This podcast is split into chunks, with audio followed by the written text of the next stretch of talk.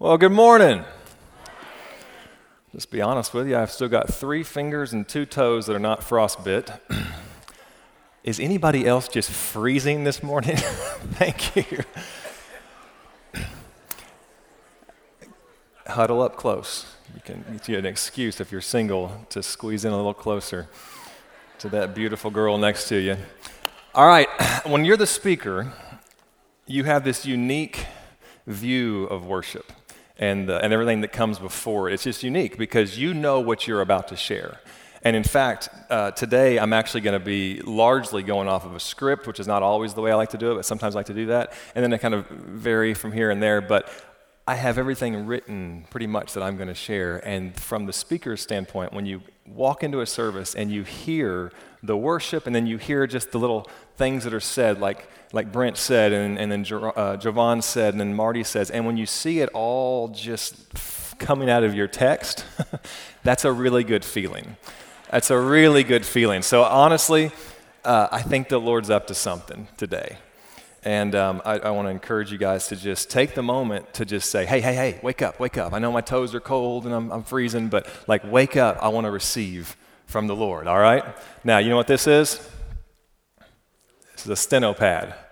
And apparently, you are not supposed to preach out of these because I was sitting at the table this morning at breakfast just kind of thumbing through it, and my wife said, What's that? I said, It's my sermon. On a steno pad? So obviously I've broken a rule because my wife is never wrong about these things, and so I apologize if I have offended you. But this is my I'm, I'm out of a steno pad today. All right, we're going to be looking at Psalm 147. We're going to go through Psalm 147, verse by verse, line by line, word by word. We're going to be here forever. But forever is a long time, so we're not going to be here forever but we might just butt right into uh, prayer service tonight if I'm not careful. No, actually, I won't get through the entirety. I really was going to, but when I was going through my notes last night and again this morning, I will cut it off at some point and I'll let you do the finishing uh, portion of it on your own. So I've spoke out of the Psalms a few times. A lot of times it's just a verse, but occasionally I'll just take an entire psalm. And so one time, uh, several years ago, I spoke out of Psalm 1 and just broke it down verse by verse by verse and allowed the Lord to, to speak to us through that. Also, later I did one on Psalm 73. I just like how that processes. And so today we look at Psalm 147. Now, so some context here Psalm 146 all the way to Psalm 150 is a special little grouping of psalms, and they're often called the praise psalms. And in fact, each one of them starts and ends with the same phrase, and that is, Praise the Lord. Everybody say it with me, Praise the Lord. Praise the Lord. We're going to say that a lot today. In fact, we've already said it a lot today. Praise the Lord. And in fact, it's a phrase for us, but it's a word in the Hebrew, and that word is hallelujah. And we've also said hallelujah a lot today. So these are the praise psalms, also called the hallelujah psalms. And what's interesting is these five psalms, 146 to 150, reveal the purpose of the entire book of Psalms. So you might ask, or you might wonder, why would you reveal the purpose at the very end? Like, why not just put that at the beginning so that you, we know where we're going? One commentator said, like life, the journey is usually the key to appreciating the destination. Like life, the journey is usually the key to appreciating the destination. So, if the book of Psalms were a dinner party, this is my own thought, this is not a commentator, so blame me. If the book of Psalms, all 150, were a dinner party, Psalm 1 would be your invitation, your little card that says, Come on over to the house. You're invited to the dinner party. There's six verses. Like I said earlier, we've spoke on this one before. There's six verses. The first three apply to the righteous, and the last three apply to the wicked. Now, if you remember, it's righteous and it's wicked. It's not righteous and it's unrighteous, it's righteous and it's wicked because whenever the Lord separates, he separates into two camps. There's the sheep and the goats. There's the light and the darkness. There's the salt and the unsalty. There's the good. What, what's some other things? Help me out. Help me. Can't hear it. Good and evil. Yeah. Help me. Come on. Say it again. Okay. Oh, cold and heat. I had to look that one up. That's good. Yeah. So there's always, it's always two categories. Always two categories. Good fish and bad fish. I mean, the Bible it's always two. If Psalm 1 is your invitation, Psalm 2 through 145, well, that's the meal. That's the conversation. That's the lingering. That's the entertainment. Whatever is in that dinner party, that's where all the stuff is, is happening. And then Psalm 146 through 150 is like the host's final goodbyes. Thanks for coming. We love you. Don't forget what we talked about. And in this case, don't forget to praise the Lord. Praise the Lord. As a human, you don't have to. You don't have to praise the Lord. As a human, you do not have to praise the Lord, at least not yet. There will be a day, one day, where every knee will bow, every tongue will confess, but for now, you don't have to. And so, as we look at Psalm 147, I encourage you reach out and take hold of the truth. Take hold of a truth. It's a broad spectrum of, of truths here. Take hold of something, and ultimately, may it lead you to praise the Lord. Now, again, you don't have to. You don't have to grab hold of the truth. There are plenty of other options. Some of them are evil, some of them are lies, some of them are good, but they're not best. You don't have to take hold of the truth, but you have the opportunity to do so. And if you build your life on truths like this that we're going to talk about, we will benefit. All right, so a funny story. I'm challenging you guys to reach out and grab hold of the truth. I recently reached out and grabbed hold of the wrong thing.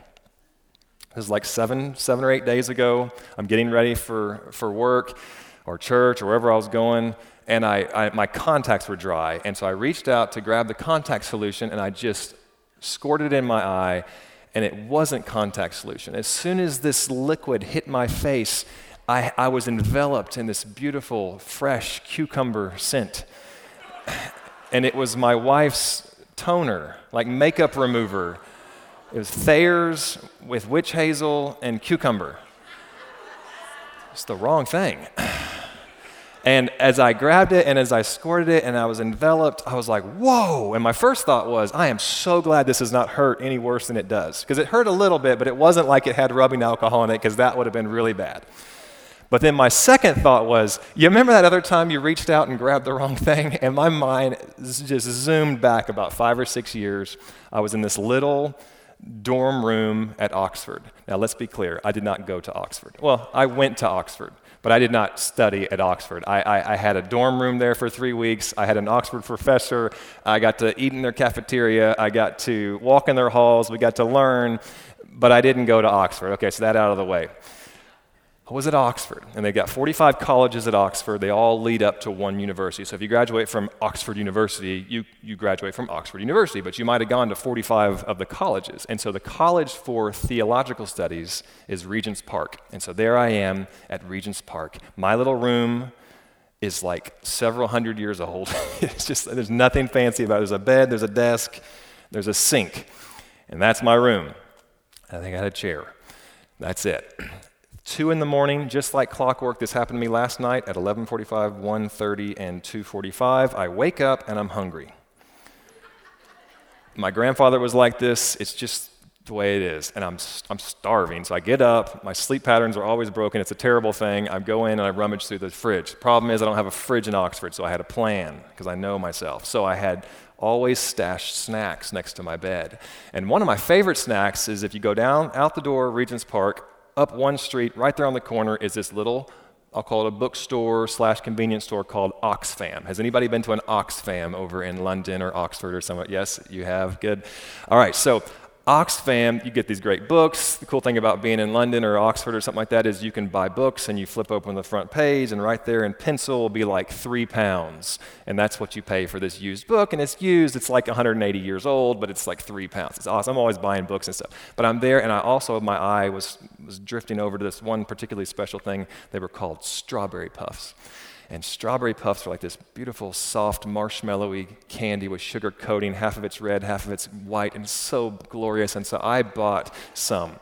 Now, two or three is a serving. I would always have two or three bags. but so I had several bags. All right, so I had them on my nightstand. Well, in the middle of the night at like 2:30 in the morning. I got hungry and I was like 83.5% asleep and I'm reaching over there looking for my strawberry puffs and I just got frustrated. I couldn't find it and so I reached a little lower on the nightstand and I found what I thought was the strawberry puffs. And I grabbed one and I in my sleep in the 16.5% of awakeness, I'm, I'm feeling, I'm like, this off, just feels soft and squishy like a, like a, strawberry puff. And so I took it to my mouth and I thought, put it in my mouth. I thought, in my 86.5% sleepiness, I thought it was a strawberry puff, but I remember thinking, something's not right here. This is just not exact. But I was hungry. And when you're hungry, you just got to go for it. And so I bit down on that strawberry puff have you ever noticed that Tide laundry detergent pods, the gel ones, there's a lot of similarities. And I know now, I know now, but I didn't know then. And so I bit down on it and whoo, I woke up fast. And I ran over to the sink and I gargled and I spit and I gargled and I spit and I gargled. And for two days I had a sore throat. Didn't swallow any of it, but it was painful. Grabbed the wrong thing. And that's what I was reminded of. And so today I was just thinking, how could I force that stupid, funny story into my sermon? That's how I did it. so today I'm challenging you to reach out as we look through Psalm 147. Grab hold of the truth because you have other options. Turn on the TV, you have other options other than the truth. Jump on Facebook, you have other options. But I encourage you to grab hold of the truth. And there are consequences, both good and bad, when you grab hold of the truth or otherwise. Verse number one. So we're going to take this verse by verse. Verse number one. Hope you're taking some notes. Praise the Lord. How good is it to sing praises to God? How pleasant and fitting to praise Him. The Bible is full of reasons to praise the Lord, and we are often encouraged to sing praises. In fact, I printed off a few scriptures here that just talk about the, the act of singing praises. I know Brent's going to appreciate this. Psalm 51 14. Deliver me from blood guiltiness, O God, the God of my salvation. Then my tongue will joyfully sing of your righteousness. Psalm 13 6. I will sing to the Lord because he has dealt bountifully with me. 2 Samuel 22 50. Therefore, I will give thanks to God O Lord, among the nations, and I will sing praises to your name. Sing praises to your name. They go on. Uh, I will sing of the loving kindness of the Father, of, of the Lord forever. To all generations I will make known your faithfulness with my mouth. Psalms 89 1. Psalms 59 16. But as for me, I shall sing of your strength. Yes, I shall joyfully sing of your loving kindness in the morning, for you have been my stronghold and refuge in the day of my distress. And just one more for you Psalm 28 7. The Lord is my strength and my shield. My heart trusts in him, and I am helped. Therefore, my heart exults, and with my song I shall thank him. Have you ever considered that singing is a privilege? Have you ever considered that the privilege of man, one of the privileges of man, is singing? And I'm not saying we're the only ones, but there's a lot of creation that doesn't sing. Have you ever considered that it's a privilege of man to sing? And then to take it a step further, have you ever considered that it is the privilege of the believer to praise the Lord in song? It's the privilege of the. So say it differently worship is for the believer if you don't love the Lord, if the Lord has not saved you, you don't worship him. You just you, you don't do that. Worship is for the believer. And I know I'm going to ruffle some plumage here, and I'm going to be a little controversial with this next statement. And I'll be honest, I'm not 100% convinced on this, but as I was studying and just thinking of this idea of the importance of singing, singing, praising the Lord in song, did you know that it is more difficult than you might have thought to biblically support the idea that angels sing. I had never considered this, and I wasted a lot of time reading about this this week. I'm not saying you can't prove it. I'm not saying that I'm 100% convinced. I'm just saying it is a whole lot more difficult. And so I threw that question out to my family at the dinner table the other night, and my little nine year old daughter, Adeline, I was so proud of her. She said, Oh, yeah, yeah, but what about and she brought up the same example that I thought of, and I was so proud of her. She said, What about when the, the, the shepherds saw the angels singing? And I said, Well, that's a good point. That's the verse I thought of. So let's look at that verse Luke chapter 2, verse 13 and 14. Suddenly, a great company of the heavenly host appeared with the angel, praising God and saying, Glory to God in the highest, and on earth peace to men on whom his favor rests. Now, let's be honest here. If it says saying, but they really came down and they said it with song, I don't care. I'm okay with that. It's not going to send us to heaven or hell. It's not a big deal, but I found it interesting. So then I looked, I thought, what, what was another verse? And so I actually, on this one, before I moved on, I actually looked it up. I looked it in the NIV, the NLT, the New King James Version, the Old King James Version, the NASB, the ESV, the Amplified, and then I looked up, just for your sake, the DRC 1752. I don't even know what that is. Marty knows what that is, but I have no idea. And they all said saying. So I said, okay. Let's move on to my next proof text that I've got to find. So I didn't have any more. So I jumped into the Google and I found Job 38 7. This one's brought up often. It says, uh, says something about stars. And, and let, me, let, me, let me just look this one up. So, Job 38 7, it says, While the morning stars sang together, and all the angels shouted for joy. Okay. Are morning stars angels? Are they actually stars? Are they something else? You do your own research. But the fact is, verse after verse after verse after verse, interestingly enough, kept coming up that I'm not so sure they sing. Now, I'm not so sure they can't sing. I'm not sure they don't sing. I'm just saying from the, the scriptures that we have, over and over and over, I'm not so sure the angel sings. What's your point, Josh? Are you saying they can't? No. I don't know. My point, though, is that I do know that you can. And it's a good thing to sing praises, and it's pleasant and it's fitting to do so. I don't know about them, but I do know about us. And there are days that I come into church and I don't want to sing. Did you know it's a privilege to be able to sing praises to the Lord? It says that it's not only good, but it's also pleasant and fitting to do so. And you know, it's sometimes difficult to find things that are both good and pleasant. I mean, think about that. There's a lot of things that are good, but they're not pleasant, or they're pleasant, but not good. Brussels sprouts, for instance. Now, I personally like Brussels sprouts. I think they're best if you shave them very thin, or at least if you quarter them. That way, more seasoning will get on the Brussels sprout. So, really, though I like Brussels sprouts, what I really like are Brussels sprout seasonings. Because Brussels sprouts are kind of bitter, and they're, they're not that pleasant prepared correctly, they could be. Sprinting, running, jogging, anything faster than a saunter is good for me, but it's not pleasant anymore.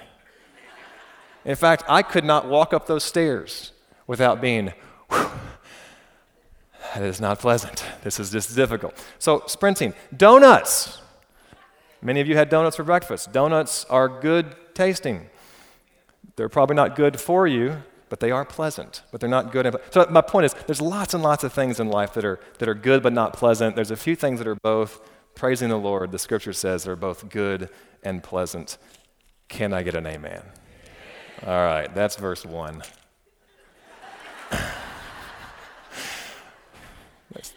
I start to truncate it here in a little bit. Don't worry. All right, verse 2 The Lord builds up Jerusalem, he gathers the exiles of Israel. The Lord builds up Jerusalem, he gathers the exiles of Israel. So, historically speaking, most believe that this psalm was written after the exile, during that period where God was bringing back the people, bringing back the Israelites back to uh, their home, back to Jerusalem. And this is the time when you read about Nehemiah and those kind of guys are rebuilding the walls. So, this is when it was given. The Lord builds up Jerusalem, He gathers the exiles of Israel. This would be a reason to praise the Lord. This would be an exciting thing. Now, it doesn't really apply to us today as much. It's hard to share in their excitement. So, but practically speaking, and more relevant to our day, we can praise the Lord because He is still building up His people. He's still building you up. He's still at work in you, and He's at work in me, and He's still gathering the lost. and calling them home. Ephesians, one of my favorite passages in the scriptures, Ephesians 2 19 through 22. Just think about this. Think of this concept of building us up, how we're under construction, and how he's bringing us home. It says, Consequently, you are no longer foreigners and aliens, but fellow citizens. Aren't you glad you're a fellow citizen? With God's people and members of God's household built on the foundation of the apostles and prophets with Christ Jesus himself as the chief cornerstone. In him, the whole building is joined together and rises to become a holy temple in the Lord. And in him, you too are being built together to become a dwelling in which God lives by his Spirit. Praise the Lord that God is still building up Jerusalem. He's building up us, and He's still gathering the people back to Israel, and He's still gathering us into His family. Verse 3 he heals the brokenhearted and he binds up their wounds. All right, so praise God that he's healing the brokenhearted. You know, there are emotional and heart wounds that if we could just quickly exchange them for a physical wound, we would probably do it, right? If you ever had a situation, uh, an, an emotional heartbreak, an emotional wound that you would quickly, happily exchange for a broken finger or for a sprained ankle. Have you ever had one of those? Yeah, because these are deep. These are, these are, these are serious. Loss, grief, despair, disappointment, depression. These are all heart wrenching, emotional, broken heart kind of situations. Anxiety, PTSD, apathy. Just the list can go on and on and on. Have you ever been brokenhearted? Have you ever had an emotional wound? Well, praise the Lord. The Lord is healing those. This is, the, this is what this whole passage is about. It starts with praise the Lord, it ends with praise the Lord, and it reminds us to praise the Lord in the middle. It's giving us examples, and it's saying, Are you struggling with a broken heart? Have you got an emotional wound? Praise the Lord. He's still working, He's still at work. So, this is where y'all can help me out. And this is kind of touching, touching into what uh, I think Javon said earlier from the, the platform. If you have been healed of a, of a wound like we're talking about, like a, a heart issue, a, a, broken heart, that sort of thing, would, would, you, would you stand up? The Lord has healed you. Would you stand up? Okay, as you do so, these are testimonies. This is a testimony that God is still healing the brokenhearted.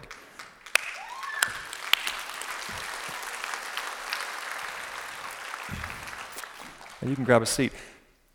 If you're having a broken heart thing right now, if, if your heart is broken, if you're, if you're having an emotional struggle, if one of those things on that list, loss, grief, disappointment, anxiety, apathy, whatever, if one of those things is something you're dealing with right now, you need to know that the Lord has already said, I'm still healing people from that.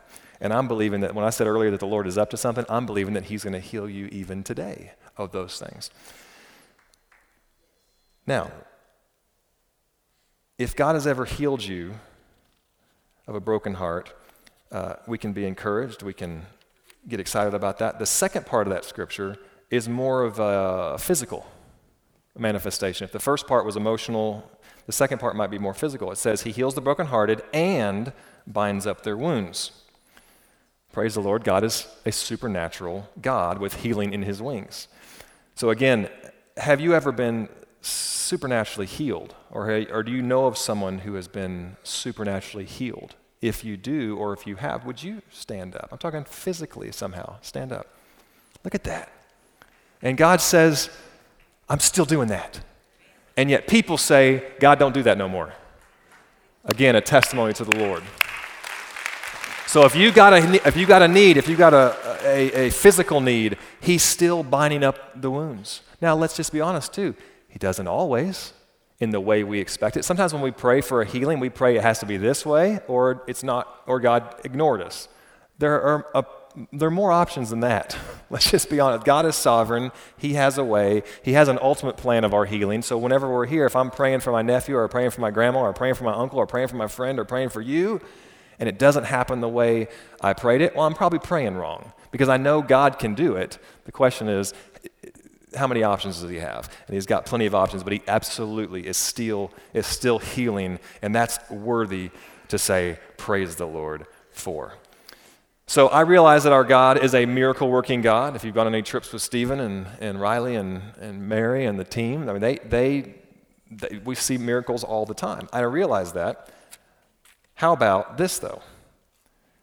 Let's look at it. Uh, how about the fact that, how do I say this? I get the supernatural. Let me bring it down to more the, the mundane, more the, the ordinary. Have you ever considered uh, some of the other miraculous uh, wound uh, binding that God does? Like, for instance, um, He has made you to be self healing. I was thinking about this week. Uh, if you get a cut, it'll heal itself. That's our God. Preach it. I mean, seriously, come preach it because I like to sit down and listen. if you break a bone, it mends itself, and often stronger than it was before. It mends itself. If you sprain an ankle, it will heal itself in time. If you scratch your cornea, within days, it's healed. If your hair falls out, it will. Gr- well, wait a second. this didn't work that time. So I think it's, that's an example that we live in a fallen world and sin is still here with us. All right, so, but those are examples of praise the Lord. He binds up all types of wounds, and it's good and it's fitting to praise Him for the, yes, the uber miraculous, but also the everyday miraculous. God is doing and binding stuff. He's doing stuff all the time. And yet, a lot of times, we don't even give Him credit for it. We just assume that's just the way it is. And it is the way it is because He designed it that way. Like he gets the praise for that. We have a lot to be thankful for. Did you know that in the Jewish tradition, there is even a, um, how, do, how do I say it? There is a, uh, a recitation or a, something they will recite after they go to the bathroom. I'm serious. So, like, in other words, someone will go to the bathroom, and when the whole system works, they praise the Lord for it. And again, so many times we, we take advantage or take, take, take for granted the things that just work because it's part of the nature, but not so in the Jewish tradition. You want to hear the, you want to hear the blessing? This is, this is real. It's called the Asher Yatzar, which means who formed. Who formed. And it's just, it's a blessing that would be recited after going to the bathroom. Because if you've ever been in a situation in your life where going to the bathroom is difficult, it leads you to appreciate when going to the bathroom is not difficult. I'm being serious here. Seth's over there like, can't believe Josh is. All right, thank you. so here it is. This is, this is pretty cool. Blessed are you, Adonai, our God, King of the universe, who formed man with wisdom and created within him many openings and many hollow spaces. It is obvious and known before your seat of honor that even if one of them would be opened, or even if one of them would be sealed, it would be impossible to survive and to stand before you, even for one hour. Blessed are you, Adonai, who heals all flesh and acts wondrously. Praise the Lord. So, even even in the, the ordinary mundane of life, there is so much to be thankful for. And we need to remember that there's so much to be thankful for. Verse 4, the end of the potty jokes. Wasn't even a potty joke, I just thought that was cool. Verse 4, he determines the number of stars and calls each by name. Now, Charles Spurgeon says, and I'm paraphrasing this, he says, God counts the stars like a cashier counts coins. Charles Spurgeon says. Or to modernize the concept, God counts the stars like Michael Saylor counts Bitcoin. Some of you have to look that up later. S A Y L O R. Isaiah 40, 25 through 26 says, this is pretty cool. Or sorry, Isaiah 40, verse 25 through 26. Talking about the stars, he says, To whom will you compare me? Or who is my equal, says the Holy One? Lift your eyes and look to the heavens. Who created all these? He who brings out the starry host one by one and calls them each by name. Because of his great power and mighty strength, not one of them is missing. Amber has several chickens. They all have names. Now, notice I did not say we have several chickens. This is Amber's chickens. To name a chicken is to know the chicken. To name the chicken is to care. If you take verse 3 and verse 4 in concert, read those together again. He heals the brokenhearted and binds up their wounds. He determines the number of stars and calls each by name. If you take that in tandem, from the deepest, most internalized hurt to the most distant of stars in deepest space, God knows and cares. He knows your name. He knows your hurt.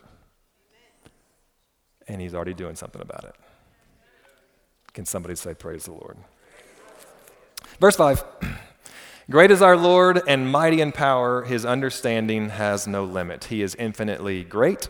He is infinitely powerful. He is infinitely wise. We should take comfort and, and, and actually, we should take pride in knowing that our God is incomparable, is peerless. And as Gerard, where's Gerard? As Gerard might say, he is stupid awesome. And that is a compliment of the highest order.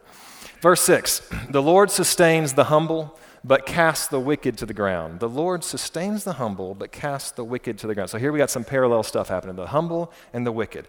The Lord sustains the humble, but casts the wicked to the ground. So, why is that so important? Well, it's important because we just talked about how great God is, how big God is, how amazing and just wise and incredible and, and stupid awesome He is. And if He's that great, the logical next thought might be why would He care about us humble folk? Why, why would He care? If He's that, I mean, that's just, that's, that's, that's our human nature. After all, how many presidents, professional athletes, movie stars, billionaires, YouTube influencers. How many of them have called you this week?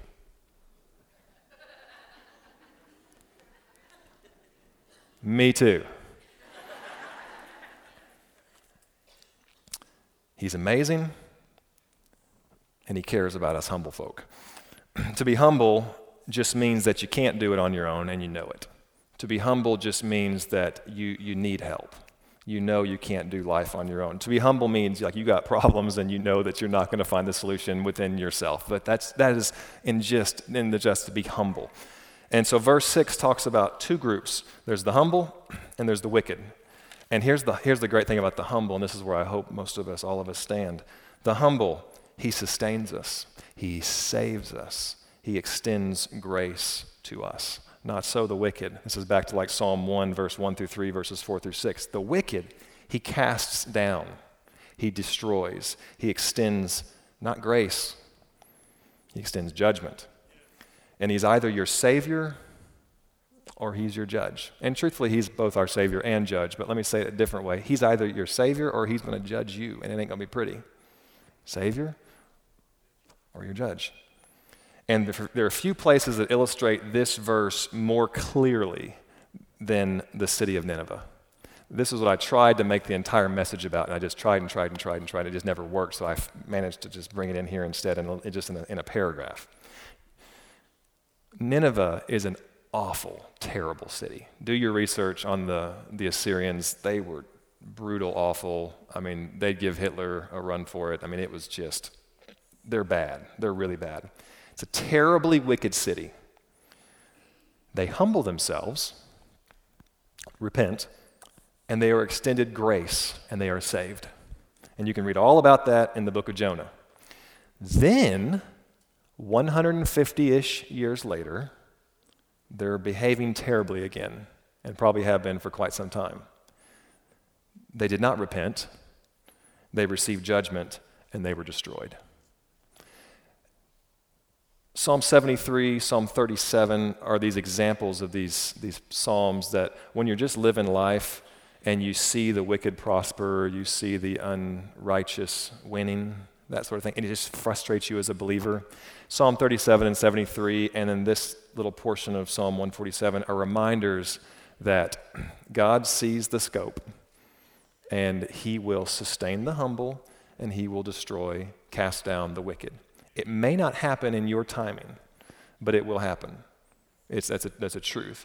And unlike, like, we don't want to be like Jonah where we're like, kill them now. I'm mad. They all got saved. No, we don't want to, we don't want to be that. But when you recognize that this just isn't right, take a step back. It's 150 years later when Nineveh got what they deserved. Now step back into it and say, okay, well, I'm going to trust the Lord in His timing. And, uh, but you can be comforted along the way as you, as you read that. If you want to read the whole story about Nineveh's destruction, you can look up in the book of Nahum. Uh, it'll tell you about that. So to be clear, God was right both times. In Nineveh's salvation and in Nineveh's destruction, he was right both times. One commentator said, When you see people humbled, in other words, when you see people suffering, don't ask, Where is God? He's there. He's sustaining them. He already said he would be, and he's trustworthy. Don't ask, Where is God? Instead, ask, Where are God's people? Ephesians 5:1 says, "Follow God's example, therefore, as dearly loved children." Other translations say, "Be imitators of God." So when you find yourself in a situation, in a job, in a, in a school, in a, in a neighborhood where wickedness is winning, that sort of thing, let God be the, the sustainer and the, and, the, and the, casting downer or the destroyer. Let God do that. You and the and, and uh, you you look for your place instead. And our place as believers and as, as Christians is to help God sustain the humble, help God sustain those that are suffering, not sit around and f- try to figure out when He's going to destroy what He's supposed to destroy. He'll do that in His time. In the meantime, we've got a work to do, and that's to imitate God, and God is a sustainer. God is a reacher. That's what we want to do. Verse 7. Anybody still awake? Aren't you glad we're not doing all 20? Sing to the Lord with thanksgiving make music to our God on the harp. And a lot of translations say, make music to God on the lyre, which I thought was lyre, but it's lyre. I looked it up. So verses 1, 7, and 12 all encourage us to praise the Lord. They are like all the stuff in between is like telling us why we should praise the Lord, but 1, 7, and 12 just come right out. And of course, then the very last word of 20 just comes out and says, Praise the Lord. And uh, so all this verse is just a reminder. And oh, by the way, if you just want to be a real stickler for the word and you want to be really devout, $39.99, you can get yourself a lyre on Amazon.com. And if you spend $79.99, you get a one that's really nice with a case. Verse 8. He covers the sky. Oh, I like this. I like this is probably my favorite verse. He covers the sky with clouds he supplies the earth with rain and makes grass grow on the hills. And let's just do a 9 2 just to speed this thing up. He provides food for the cattle and for the young ravens when they call. So he covers the sky with clouds. He provides, supplies rain for the earth. Uh, grass will grow, the animals eat, even the ravens. So here we go again. Just like earlier, we have a, we are, our design is to be self healing. We can take that for granted in our bodies we can easily also take for granted the common routines of nature. Remember, this, this whole verse, all these verses are about reasons to praise the Lord, reasons to praise the Lord. And he just says, look, just look at nature. Just look at all the stuff that happens without you having to do anything. You know, we make, you know, our to-do list at the beginning of the day. None of them was feed the ravens. How annoying would that be? Got to get the laundry done, feed the ravens. I mean, come on. None of it was make the grass grow on the hillside where no one's even looking.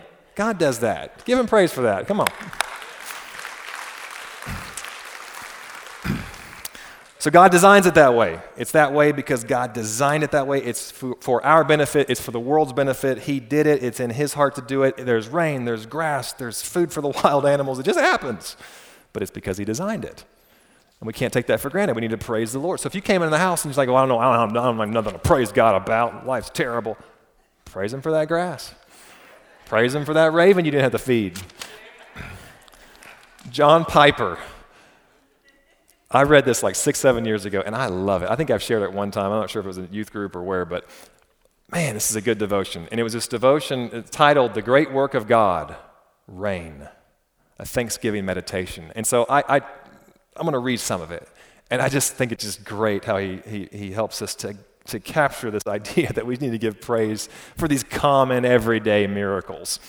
So here we go. Uh, he's not actually referring to 147 where we talked about clouds and rain, but he's talking about Job 5, 8 through 10, which reads, But as for me, I would seek God, and I would place my cause before God, who does great and unsearchable things, wonders without number. He gives rain on the earth and sends water on the fields. Now, if I would have asked you a few minutes ago, hey, tell me something like inexplicable. Tell, me something just amazing and awe inspiring and uns- an unsearchable thing that God does. You probably wouldn't have mentioned rain. That would not have been what came out of your mouth because I just I think we take it for granted. It's just nature, and it's uh, it's amazing, but it's just no, that just happens. So then John Piper goes on and he has this fun conversation with himself, and I think it's just delightful. So I'm going to read it to you. I'm going to try my best to kind of inf- give some inflection so you can kind of see the conversation taking place. Is rain a great and unsearchable wonder? He asks. Picture yourself as a farmer in the Near East, far from any lake or stream. A few wells keep the family and animals supplied with water, but if the crops are to grow and if the family is to be fed from month to month, water has to come on the fields from another source. But from where? Well, the sky. The sky? W- water will come out of the clear blue sky? Well, not exactly water will have to be carried in the sky from the Mediterranean Sea over several hundred miles and then poured out from the sky onto the fields. Carried? How, how much does it weigh? Well, if one inch of rain falls on one square mile of farmland during the night, that would be 27,878,400 cubic feet of water which is 206,300,160 gallons of water, which is 1,650,501,280 pounds of water. Wow, that's heavy. So, so how does it get up in the sky and s- stay up there if it's so heavy? Well, it gets up there by evaporation. Really? That's a nice word. What, what does that mean? It means that the water sort of stops being water for a while so it can go up and not down. I see. Then, then, then, then, then how does it come down? Well, condensation happens. What in the world is that? well, the water starts uh, becoming water again by gathering around little dust particles between 0.00001 and 0.0001 centimeters wide. Mm, that's small. Uh, what about the salt? Salt? Yeah, I mean, the Mediterranean Sea is salt water. That would kill the crops. What about the salt? Oh, well, the salt has to be taken out, clearly. Oh, oh, oh, okay. So, so the sky picks up a billion pounds of water from the sea and takes out the salt and then carries it for 300 miles and then dumps it on the farm. Am I understanding that correctly? Uh, well, yes, but that does, it doesn't really dump it. If it dumped a billion pounds of water on the farm, the wheat would be crushed. So the sky kind of dribbles it, dribbles the billion pounds of water down, little, little drops at a time. And they have to be big enough to fall for one mile or, or so without it, it, it evaporate, and, but small enough to keep from crushing the wheat stalks. Whoa. How do all these microscopic specks of water that weigh a billion pounds get heavy enough to fall, if that's even the way to ask the question? Well, well, well that's called coalescence. What? It, it, means the specks of water start bumping into each other and, and join up and get bigger. And, and when they are big enough, they fall. Whoa, just like that. Well, not exactly just like that, because they, they would just bounce off each other instead of joining up if there were no electric field. Stop. just take my word for it. I think instead, I will instead just take Job's word for it. I still don't see why drops ever get to the ground because if they start falling as soon as they're heavier than air, they would be too small not to evaporate on the way down. But if they wait to come down, what holds them up till they are big enough not to evaporate?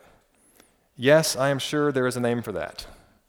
But I am satisfied uh, now that by any name, this is a great and unsearchable thing that God has done. I think I should be thankful. I think I should be more thankful.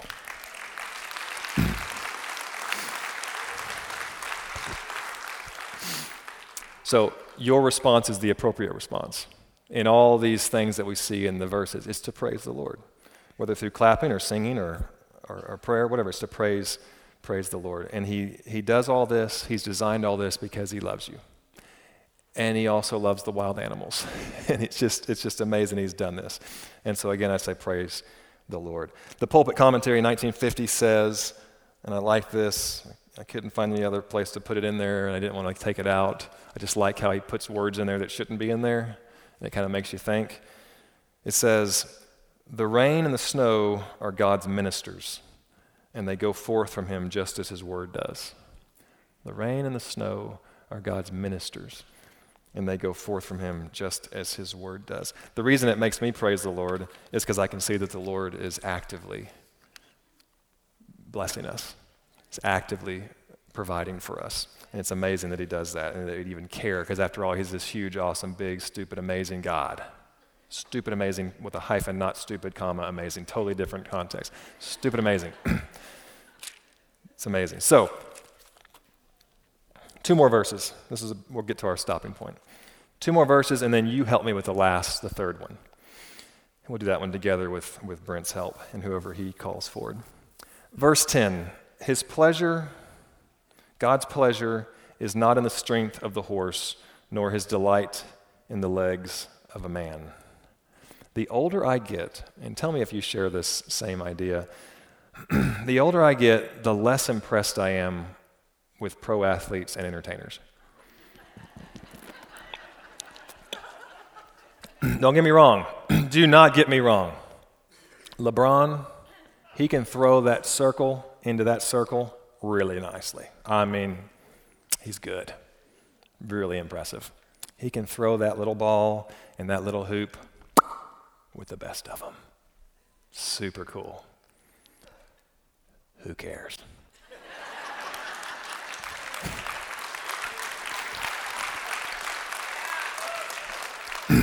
now, Luka Doncic, on the other hand, Luka, Luka. No, th- those things are sports and entertainment. It's there, it's, it's there for us. I mean, do it appropriately, uh, and it can be a blessing. It can be a help. It can be a help. It can be a, uh, it can be entertainment. But the older I get, the more I am less impressed with athletes and entertainers and stuff like that. But I'm more impressed with guys like Father Kolbe of Auschwitz. Read him. He's impressive. My own dad of Fort Worth, meet him. He's impressive. Charles Spurgeon of London, we mentioned him earlier. Brian Webb coming in from Vanuatu, or actually coming in from the States. He's been out of Vanuatu since COVID hit, coming back to the States, uh, to, to, our, to our church. I'm impressed with what he's doing. Pastor Dan, I'm impressed with Pastor Dan. We got a good pastor. We got a good pastor.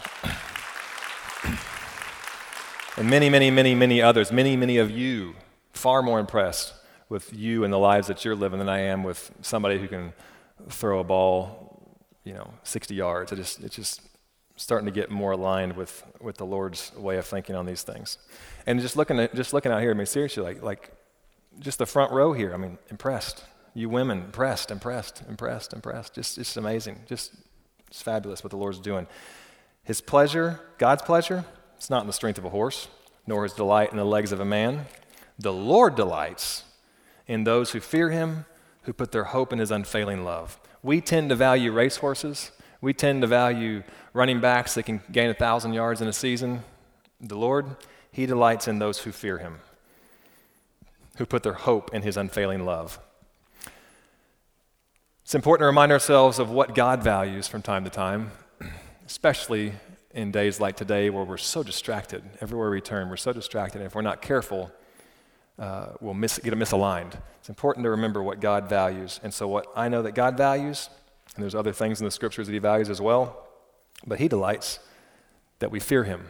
And that doesn't mean like we're petrified of Him. I can't go in His presence. He's just going to beat me or something. That's not. That's not. It's the. It's more of an awe that we fear Him and we put our hope in Him and His unfailing love. That's what the Lord delights in. So there we are at the end of verse 11. I challenged you earlier to, to reach out and take hold of a truth or maybe truths of God. And hopefully, somewhere along my rambling, you found something that you're like, you know what, that's right. I'm going to I'm gonna grab, I'm gonna grab that. And I pray that that truth will be as sweet as a strawberry puff, and not as bitter as a Tide laundry detergent pod. but no, so, so, so now together, Brent, if you join me. Um, the verse, verse 12. I told you earlier that verse 1, 7, and 12, and then the very end at 20, they're reminders uh, to praise the Lord. And then everything else in between are the reasons for. And so as we get back to verse 12, I'd like us to do this together. And let's do it through song because to sing is a privilege that not everybody has. And verse 12 says, Extol the Lord, O Jerusalem. Praise your God, O Zion. Let's pray. So, Lord, as we look at your word, we're thankful for your word. We're thankful for you. We're thankful for all that you're doing for us, whether we actively acknowledge it or we take it for granted. But we thank, thank you for that. And so, Lord, now as we just wrap up the service, may we praise you, just like the psalm uh, implored us to do. May we praise you and may we sing praises to you specifically because it's good, because it's pleasant, and because it's fitting. We will praise the Lord. Amen.